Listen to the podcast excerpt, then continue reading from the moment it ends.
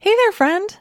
Listen, I want to invite you to join me for an upcoming presentation I'm offering called How to Shift from Willpower to Want Power.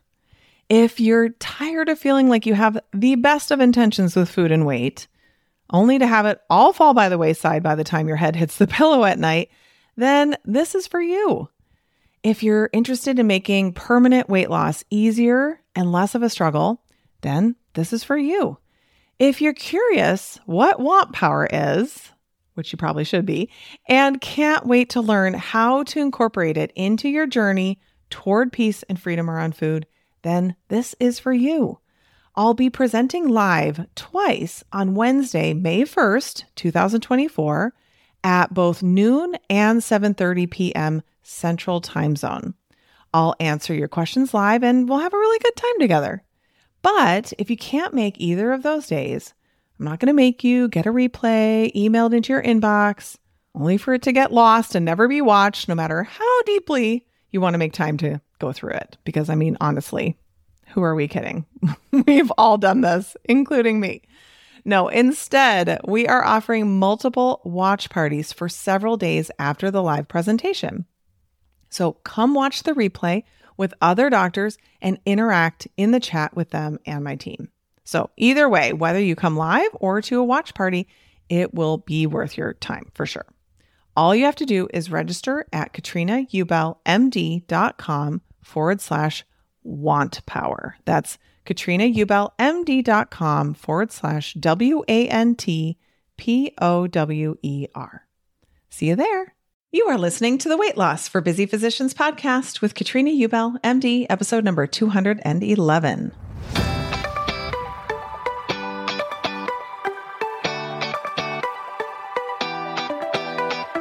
Welcome to the Weight Loss for Busy Physicians podcast. I'm your host, Master Certified Life and Weight Loss Coach, Katrina Ubel, MD. This is the podcast where busy doctors like you come to learn how to lose weight for the last time by harnessing the power of your mind. If you're looking to overcome your stress eating and exhaustion and move into freedom around food, you're in the right place. Well, hello there, my friend. Welcome to the four year anniversary of this podcast. Can you believe it? In some ways, it's like one of those things where it feels like I just started this thing and also I've been doing this for a million years. it's like that combination.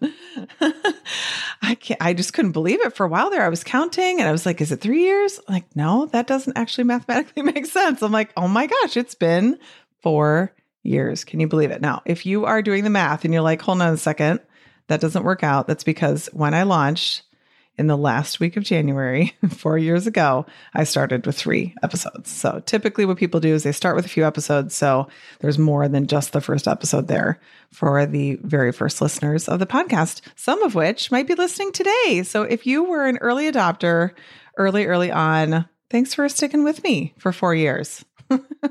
we know each other well at this point, right? And if you're newer, new, newish, or somewhere in the middle, then I'm so glad you're here as well.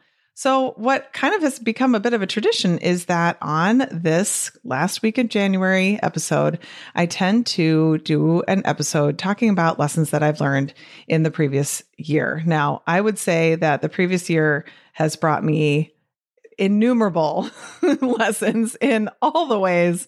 And I didn't think that I would dive into all of them. So I picked five that I thought were really, you know, I would say eye openers or things that I maybe already knew, but took it to another level or, or I understand it so much more deeply now or something like that. And I thought I would share those. So should we dig in? Shall we? I feel like every time there's no one in my house, I have to tell you when I record a podcast because I'm so excited. And that I have another one of those days today. It's it feels weird in the best way. and in an hour I have to leave to already start picking kids up. So it's it's limited here. Okay, so number one on the lessons learned in this four year anniversary is that mind management is so important all of the time but it is all the more important during hard times for sure. It's like we know this, but we don't really know this. Conceptually, logically, intellectually, it makes complete sense. And then we go through a hard time and we realize, oh no, this is where the rubber meets the road. This is where I'm actually tested to really see that my thoughts are creating my experience. That what's happening around me has no meaning until my brain assigns meaning to it. And what happens so often in the last year was that I didn't want to think any differently that would relieve the pain or negative emotion or discomfort that I was experiencing. Yet I also was tired of feeling bad. I think so many of you understand what I'm talking about. It's like, you know, when I think about child sex trafficking or genocide, like I don't want to think that that's not a problem. I don't want to think something that makes me feel not negative, right? Makes me feel a positive emotion. I want to have that experience when I think about it. And when there's a pandemic going on and I have beliefs about lots of things pertaining to the pandemic. And of course, I'm seeing what's happening to my clients and all of you women physicians who I adore and admire and want to serve and want to help in every way I can. Man, oh man, right? we are buying into those negative emotions. And I think for so many of us, we don't often have that experience and we really are privileged in that sense that it's not not to say our lives are always easy or we don't struggle, but just the day after day after day after day struggle is not something that we are used to experiencing on any kind of regular basis. I think probably for many of us the times when we most mostly have experienced that is around loss, whether that's a death, whether that's a relationship that is dissolving, or you know some some plan that we had that fell through that we deeply deeply desired and we're working hard to create. You know it's not like people don't struggle all of the time but this just as a collective everybody going through it at the same time it was it was really an experience I hadn't had before. And what also happened for me was in 2019, I had been working with a coach, really doing some deep, deep work on myself, my thoughts, my beliefs. And it was amazing. And I was feeling super good and like I was in a super great place. And then the pandemic hit, and I was what I call between coaches. I knew I was, of course, going to be coaching with somebody again soon. I just was waiting to sort of be guided or led to the right thing or to have a problem come up that required me to hire somebody. And so there was a short period of time there where I obviously know how to coach myself, but in really tough times, sometimes we really do have a hard time seeing that our thoughts are thoughts. We think it's just the truth. We need someone else to show us that. And once I recognized that that was what was going on. And I have to say a big thank you to a coaching friend of mine who I was sharing with, who was like, mm, I think it might be time that you hire somebody. And I was like, thank you for saying that to me. Thank you for saying that to me. You're right. But as soon as I got back into coaching, it was like, boom, my mind was set straight again. Not to say that I was feeling positive emotion all the time. I wasn't, but I wasn't getting sucked into that vortex of misery and suffering and feeling like there was no light at the end of the tunnel. So, mind management, I'm telling you, it, it is worth it every single day, no matter what is going on. Okay, second lesson learned. When times are hard and people are struggling, it really feels great to be able to help in some way. And I know that there are plenty of doctors who are going to be like, yeah, it didn't feel great when I had no PPE and I felt like I was at risk and I was scared to death that I was going to get sick and die. And yes, I was helping people and they were struggling. It didn't feel great to help. And what I want to offer to you about that is that that is one perception, one way to perceive it. But the other way, or one other way to perceive it is, yeah, this is super, super hard. And if I'm going to be here, I'm going to allow myself to feel good about the fact that I'm helping people, even if what I'm doing is for naught, even if they're dying alone, even if everything I'm trying isn't working. at least I'm here making a contribution. And that feels great. And that's just one percep one one way to perceive what's going on, one way to look at it. And what I felt like being, you know, uh, the coach was here was my whole group of people, all my people, everybody having such a hard time. And being able to come in with tools that really could help and just knowing, you know what, I don't even know. All I need to do is serve. It just felt like I'm contributing positively in the world. And that always feels good. It always feels good to offer some help for somebody, even if they don't receive it, even if it doesn't go the way that we hope it would. I look back on the last year going, you know what? I didn't hold anything back. I was ready to serve, ready to help with literally no contract with myself that if I do this, then this will be the outcome. There was no give and take on that. It was just give, give, give. And selfless giving feels amazing. It really just does. So that's always good to remember. I think it's easy to forget that at times. Okay, lesson number three racial bias and understanding of injustices. These were huge lessons learned for me this year. I would say that, you know, on a scale of, well, I was going to say on a on a scale of of one to a hundred, I was probably at a at a half, and now I feel like I'm, you know, at maybe a sixty five maybe eh, having a range is not useful.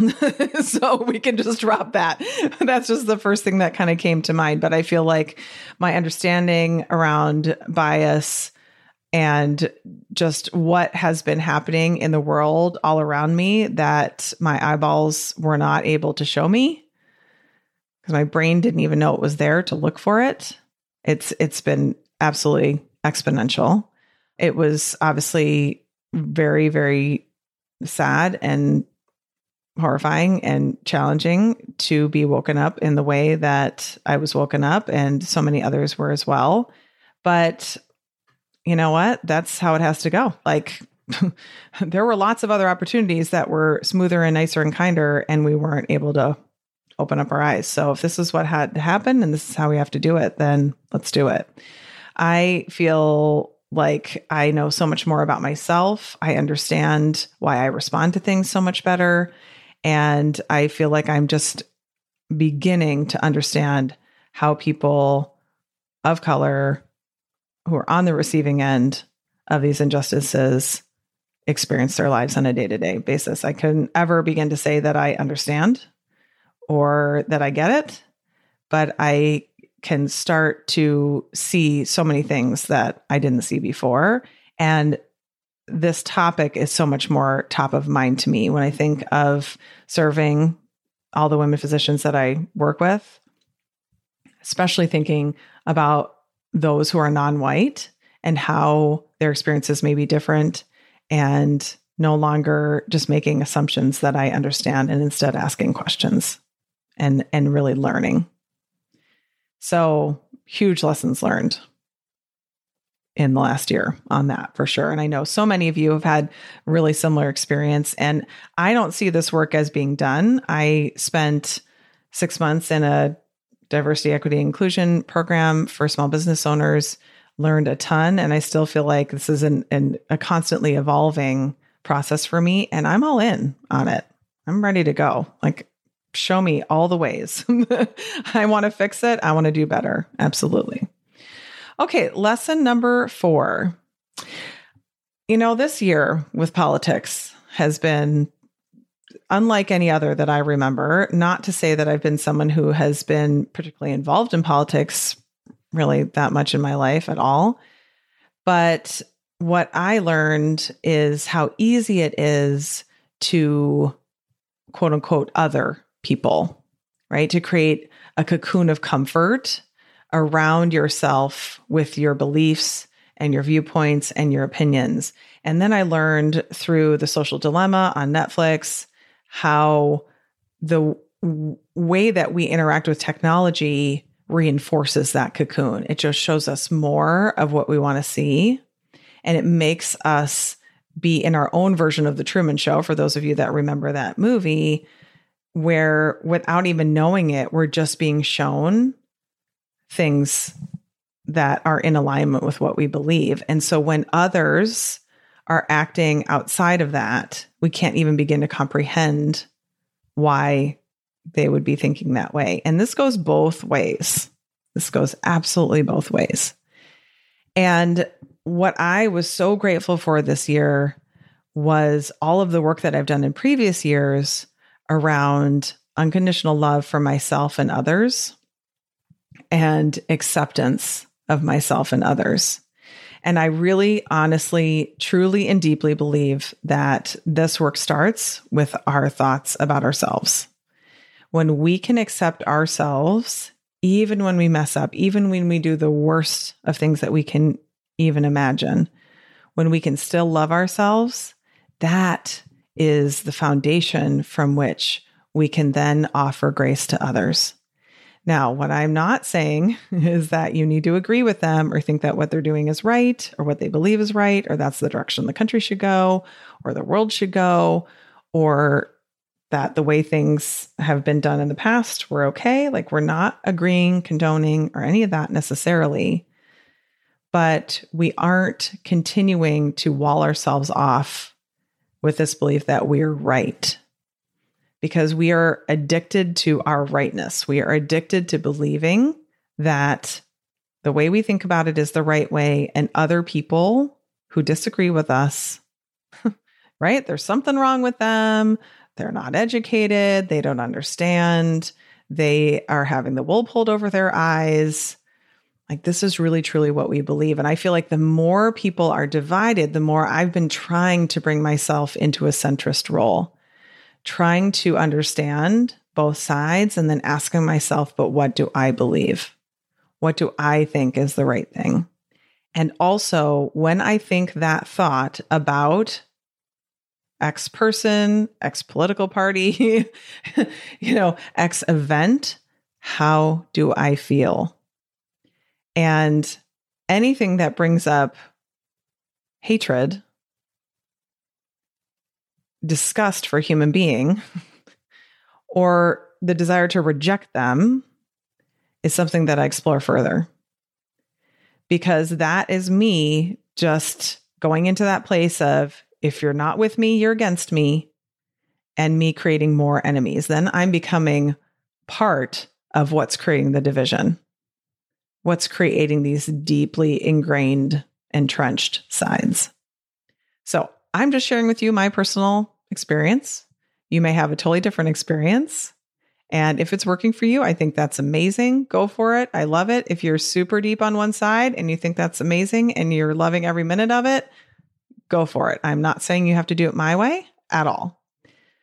But my work, just sharing my experiences and what I've been doing this last year, has been to challenge myself to see the perspective of the other side, to understand or try to understand why they may act, think, feel the way that they do.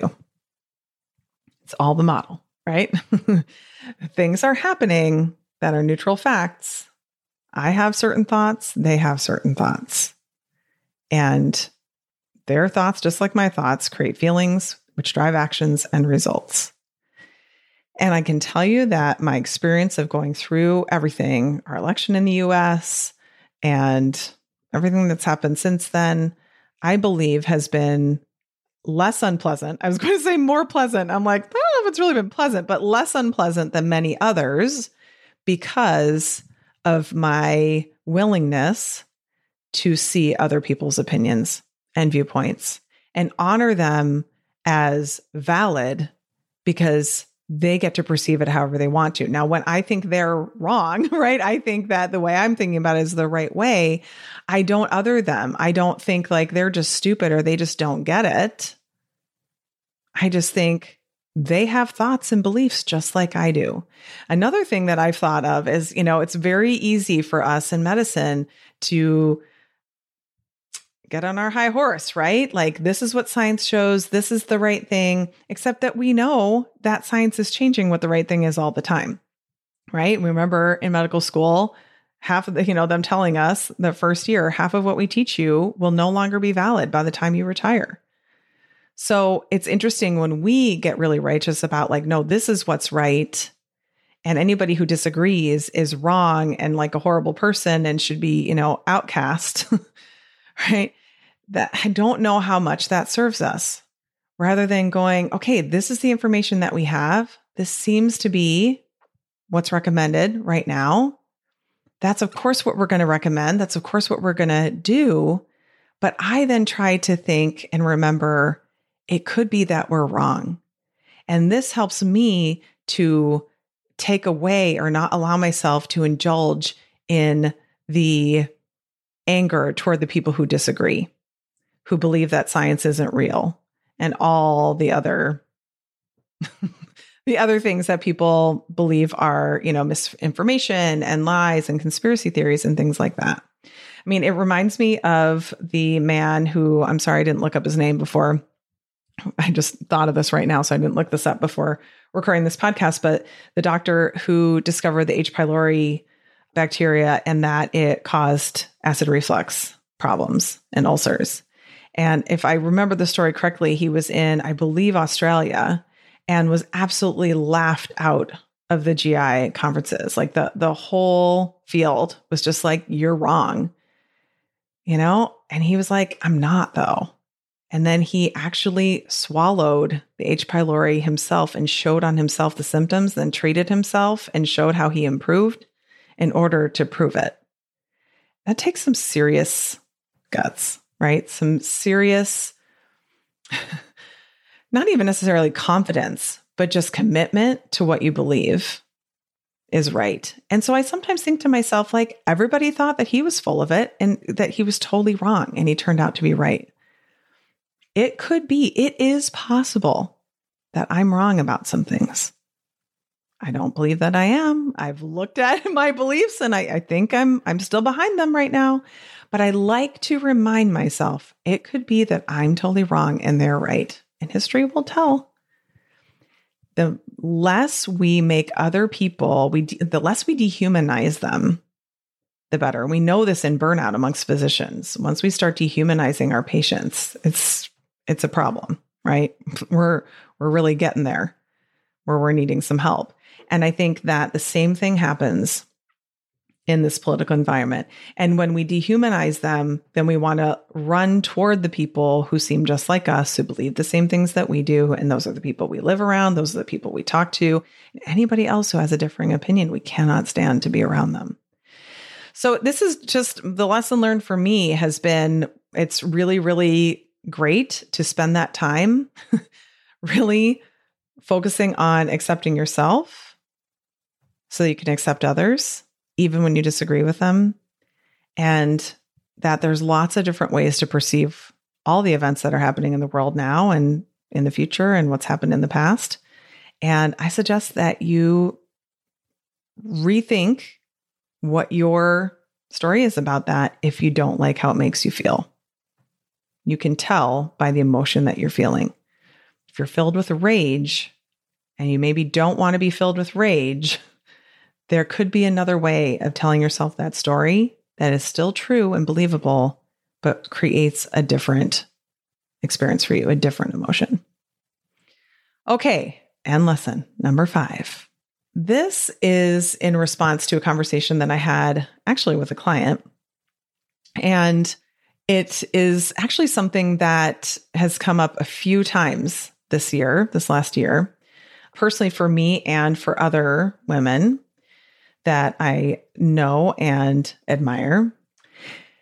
And you know what what is interesting is how we just as humans will put people up on pedestals. Maybe that we admire, maybe we like their work, maybe the things that they do have really helped us. Maybe we're behind the cause that they do, that they that they argue for or, or that they raise money for or help to fix. So it's really easy for us to put people up on a pedestal. And what I find is that so many of us talk about supporting women and women's rights and being behind women and all of that. But what I've seen and what I've experienced is that we put people up on a pedestal because nobody's walking around on a pedestal, right? The pedestal is made up in our heads with our thoughts about the person.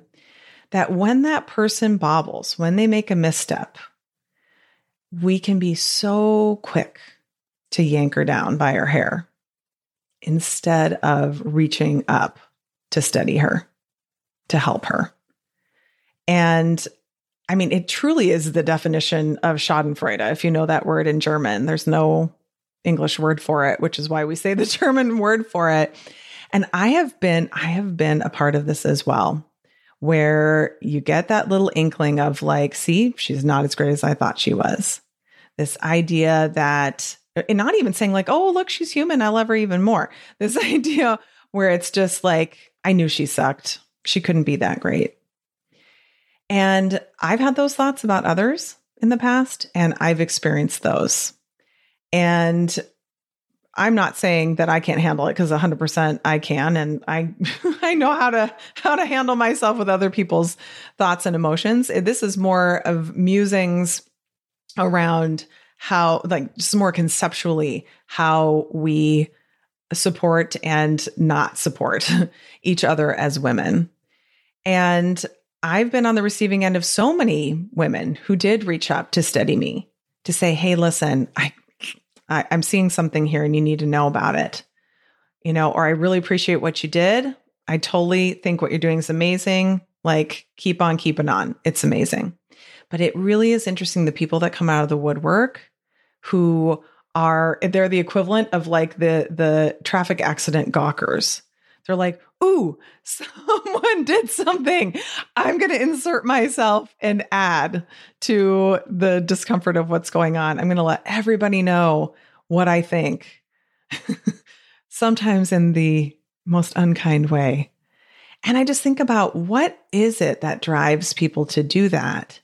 And I think, I mean, just in exploring it in myself, the times that and not necessarily that I've, you know, contributed, you know, verbally or actually written something, but maybe had those thoughts in my head. What it for sure comes down to is what your thoughts are about yourself. Because when you deeply, madly love yourself, all the parts of you, parts that are amazing and you're proud of, and the parts that you wish nobody knew about or hope nobody knows about, when you love and accept every part of yourself, you can see the humanness in others. When you reject any kind of humanity in yourself, right? Making a mistake, doing the thing that you didn't want to do, not supporting yourself, saying you're going to do something and then not doing it, letting yourself down, disappointing yourself. When you cannot tolerate that in yourself, you cannot tolerate it in anybody else either. So the minute you feel some disappointment about how somebody acted or what they said or what they didn't say or what they did or what they didn't do, you treat them exactly the same way you treat yourself, which is in an, in an incredibly unkind and unsupportive way. So what I have to report on this is that I've had a lot of eye opening experiences with this, just seeing how people respond noticing at times how it's easy to want to kind of join the the mob and attack. I think it's always important to come back to yourself. What do I actually think about this? What do I actually believe? Not what does everybody else say and think and can I agree with them or you know just going ahead blindly and agreeing with them. But also thinking about how we support each other as women and how we don't, and how what we believe about ourselves, how we're great supporters of women, how we sometimes are not actually acting in ways that are a full expression of that belief or that value for ourselves. And so I think it's great to think about any bosses that you have, maybe, or somebody who's in a leadership role around you, or maybe you're involved in some sort of other organization and there's other people who are in some sort of leadership position, or other women that you just look up to. The whole cancel culture is like you make one bauble on your pedestal And not only are we going to rip you down off of that, but we're going to trample you to death. And do we want to be the kind of people that treat people in that way? There are so many amazing people, women in particular, who have so much to offer the world and are deathly afraid of putting themselves out there because of the wrath they fear they will get if they make a misstep. And their fear hinges on witnessing other people putting themselves out there and then having that experience. I cannot even imagine going through it without having done all of the personal work that I've done over the last many years. And so I think the more that we do this work for ourselves, the more we're able to put ourselves out there and really be able to contribute and to deal with any kind of backlash or controversy that may come up. But then we can also identify in others hey, you've really got a gift there. You've really got something to offer. You should get out there and do it. And I am behind you all the way. And by saying I'm behind you all the way, that doesn't mean I'm a yes person. That doesn't mean I'm going to say yes and agree with you on every single thing you do. If you do something that I don't think is right, I'm going to let you know. I'm going to think about it. I'm going to use my brain, but at the same time, I'm not going to pull you down or, you know, wish a lack of success or wish failure on you the way some other people might. I think it's a really interesting thing to think about. I've been thinking a lot for several months about how women support one another, how women, you know, inadvertently and advertently, right? Like on purpose, don't support one another. Why we go to that, I think so much of it is socialization. It's just what we've seen, it's what we think is normal, it's what we see in the media. Of course, now on social media, we see it so much. And so I think we have to actively swim against the stream here, against the flow of the current, which is pulling us in that direction of continuing to tear down people who we think, you know, made some sort of mistake. So, how's that for lessons learned? Oh my gosh, I could go on and on. I could tell you so many more. There's so many things that I learned this year, but these seemed like the ones that were the deepest and the biggest and the ones that might give you something to chew on, something something to think about, something to reflect on and something for you to just continue to think about as you go about your day, your week, your month, your year, and thinking about maybe how what you've learned today and what you've reflected on and thought about could maybe change the way that you think about yourself, treat yourself, the way you show up in the world, and also in the ways that you treat others. So, on that note, we're heading into February already. Can you believe it? we're doing it. We're doing it. We're doing it well. All right, my friend. Thank you for listening. Thank you for listening to all of my my thoughts and what's rattling around in my brain. I tell you, I think for years and years we're going to be talking about 2020 and all the lessons, everything that came forth. And I know that so much of it was hard earned, but deeply understood. And I think sometimes those are those lessons that really stick with us, the ones where, man, it was hard. We really, really struggled. But when we persevered and we came out on the other side, the result was that much sweeter. And there was no way that we were ever going to forget that lesson. And I think that's really true. And I think those are some amazing takeaways from the year that we've just recently completed. So, on that note, I wish you a great rest of your day, rest of your week, and I will talk to you next time. Take care. Bye bye. Ready to start making progress on your weight loss goals? For lots of free help, go to katrinaubellmd.com and click on free resources.